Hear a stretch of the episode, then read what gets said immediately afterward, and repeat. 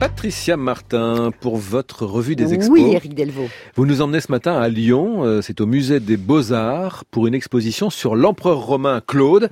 Et vous en parlez ce matin avec la conservatrice en chef du patrimoine, Sophie Onimus Carias. Oui, alors il y a l'exposition, effectivement, et puis qui dure jusqu'au 4 mars. Et puis parallèlement à ça, vendredi prochain, le 1er février, de 18h à 20h, il y aura une, une soirée un peu spéciale avec des lectures de textes, une pièce de théâtre, etc., etc. On en parle effectivement avec notre interlocutrice Sophie Onimus Carias, bonjour.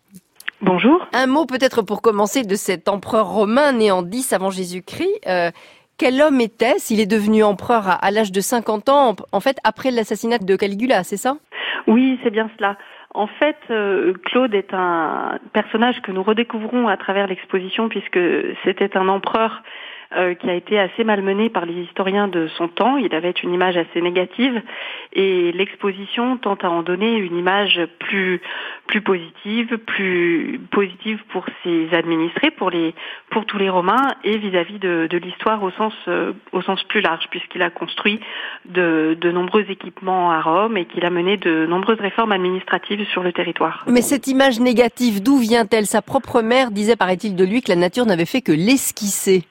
Oui, effectivement, on a un certain nombre de témoignages euh, assez directs sur son son physique et sur ses, des problèmes neurologiques qui l'ont longtemps éloigné du pouvoir.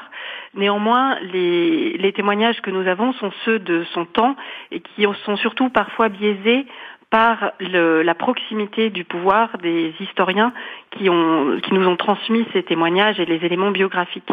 Et au cours de l'histoire, les, les historiens ultérieurs ont bien souvent repris des témoignages de première main, je dirais, euh, qui sont aujourd'hui battus en brèche par les recherches historiques et les recherches archéologiques qui tendent à, à donner une toute autre image de l'empereur et de ses, de ses travaux. En fait, qui l'a fait connaître le mieux? Il y, a, il y a eu Sénèque, il y a eu Racine, il y a eu Camus? Alors, dans, pour les historiens antiques, c'est bien sûr euh, Sénèque, auteur d'une satire intitulée La transformation de l'empereur Claude en citrouille, donc quelque chose de l'ordre du, témoignage à charge. Euh, Tacite également, en tant qu'historien, qui a euh, replacé euh, les actions de, de Claude dans l'histoire romaine.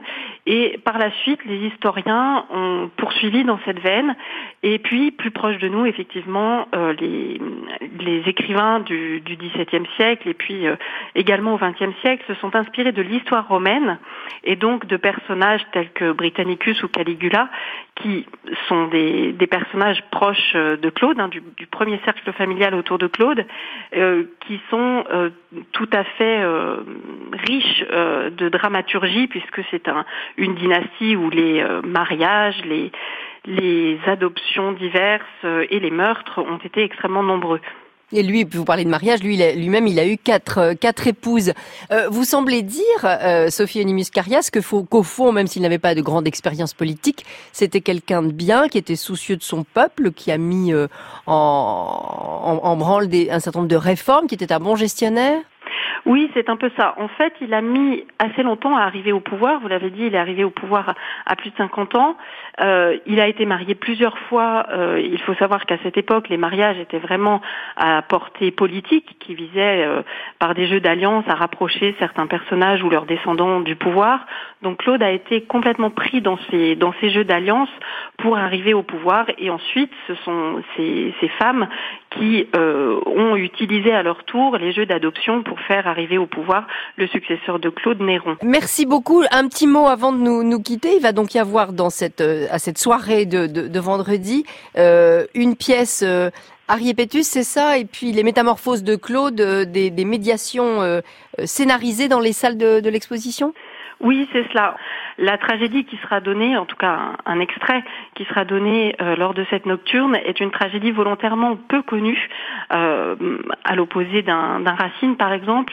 En fait, nous avons fait le choix d'une auteure euh, femme du XVIIe et du tout début du XVIIIe siècle, qui elle-même fait le choix de, de, replacer les femmes au devant de la scène dans cette histoire antique dans, dans laquelle les femmes sont souvent présentées comme des des manipulatrices et des, des utilisatrices des, des, hommes qui sont au pouvoir.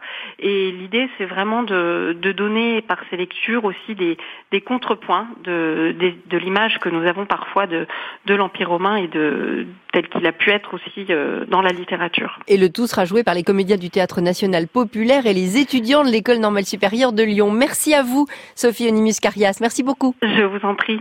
Bonne journée.